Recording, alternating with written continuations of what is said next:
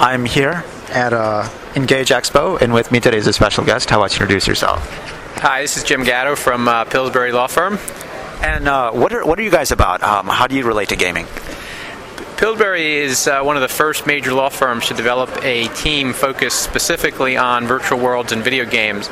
We represent many of the uh, leading companies in the space, including companies like Activision. We also work a lot with, with startups and emerging growth companies to really help them understand the legal issues that are unique to their business, how to protect their IP and, and position themselves to, to leverage their business, but also to play defense and avoid uh, liability for issues where they haven't really thought through, you know, how they might be impacting the rights of others, for example. And can you talk about some of the challenges that uh, you know smaller teams may have or encounter, or surprises they need to look out for um, as they develop their game, release their MMO? Sure. I mean, there, there's many, um, just like any other business, but uh, particularly in this space, you know, there's, there's, a combination of things I think that are a challenge. One is making sure that you really have a, a comprehensive IP strategy to protect what you're doing. Sure. Um, that's that's one important thing, and of course, then having the ability to, to, to finance that once, once you, de- you develop the strategy. And we we work with companies in ways to do things on a fixed fee basis. We defer payments from time to time, so we're used to working with small companies, and we you know we try to help them do what they need to do, but in a way that matches their financial situation situation.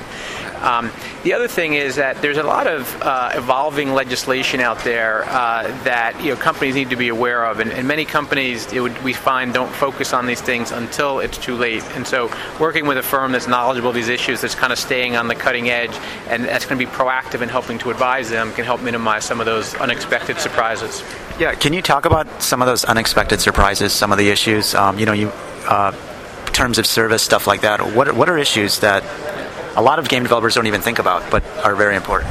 Sure. So, with respect to terms of service, for example, terms of service, um, you know, a lot of people, what we've, we've seen, like, will cut and paste from someone else's site and say, hey, if it's good enough for them, it's good enough for us. The, the, the problem with that is that, you know, each business model is different, and, sure. you know, Second Life's terms of service doesn't work for, for some other companies, and, and even then, I mean, the first time that, that, that Linden went to enforce their terms of service in the lawsuit with Marc Bragg that you may be familiar with, one of the provisions was struck down. So even even they're not infallible, right? So sure. the key is to you know understand what you're doing, what you need to protect, what your business model is, and these the terms of service really need to be customized. One of the other things that is, uh, you know, to the extent there's virtual goods involved in, in, a game or a virtual world, there's a lot of issues there uh, in connection with virtual currency and, and, for example, taxation. China imposed a 20% tax on, on gains from virtual goods. The U.S. is looking at, at imposing something similar. A lot of the states in, in the United States have actually uh, have pending legislation relating to the, the tax on, on digital downloads and the scope of what that covers, whether it's just software and music or whether it's going to also cover, you know, know, virtual items. Some of that is still being worked out. And um, you know, what are the top three things then you would recommend small game development companies to consider uh, legally, and as they as they develop their company?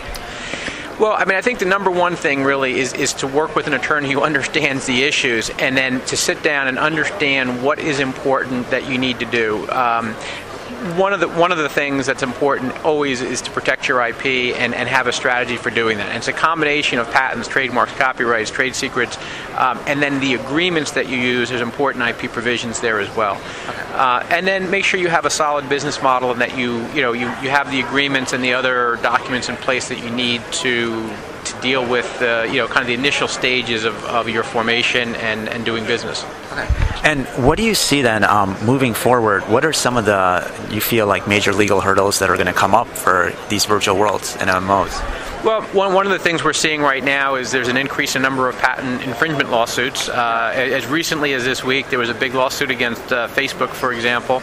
Uh, maybe not you know, strictly gaming, but um, NCSoft has been sued and others have been sued on a number of patents. And so having both an offensive and a defensive patent strategy and position yourself that if you do get sued, you know, what are some of the things you can do now to position yourself better is, is a critical thing. So patents are going to be a, a continued important factor in this area.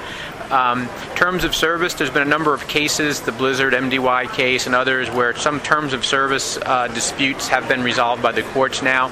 Um, some of the, the issues have been clarified. There's certain other areas where there's still, you know, some uncertainty or a conflict among different courts on how things are going to go. And so understanding the what's permissible, what's not permissible, and kind of what the options are uh, I think is important in connection with terms of service.